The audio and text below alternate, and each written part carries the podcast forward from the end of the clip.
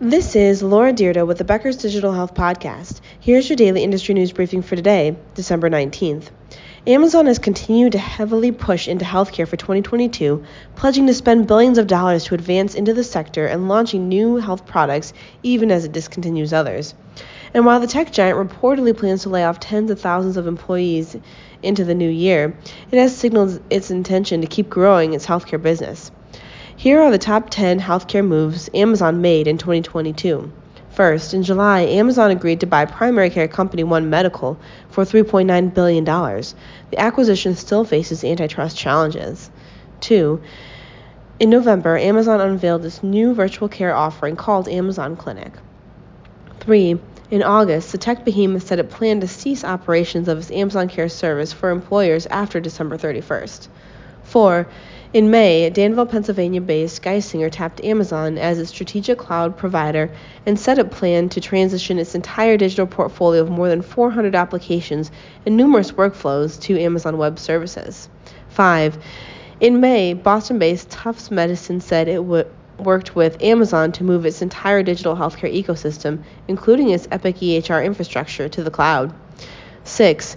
In March, Amazon hired Aaron Martin, the former chief digital officer of Washington based Providence, as vice president of health. 7.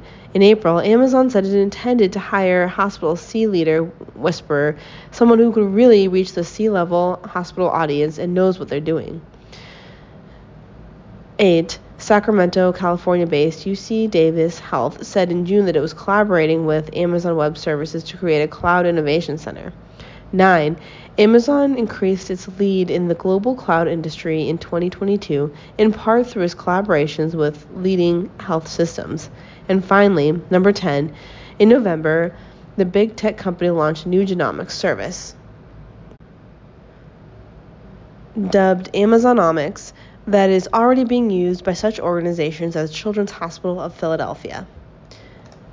In other news, Cerner generated $1.5 billion in revenue for Oracle in the second quarter of 2022. The Cerner acquisition played a strong role in Oracle's overall quarterly sales, which exceeded an analysts' estimates, totaling $12.3 billion, according to er, Oracle's earnings report.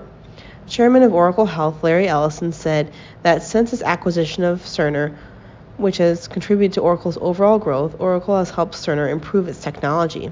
But he said that the company is just beginning in its mission to modernize health information systems. Mr.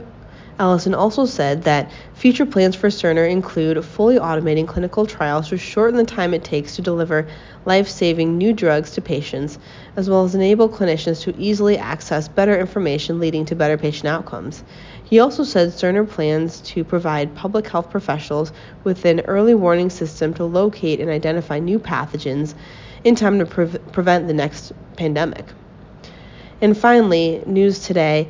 Bloomberg is reporting that GE Healthcare and Siemens Healthineers AG are among the parties eyeing a potential acquisition of recently spun off Medtronic patient monitoring and respiratory intervention business units that could be valued at more than $7 billion. Medtronic is in the process of spinning off the business units. However, the company is open to a sale at the right price, according to Bloomberg.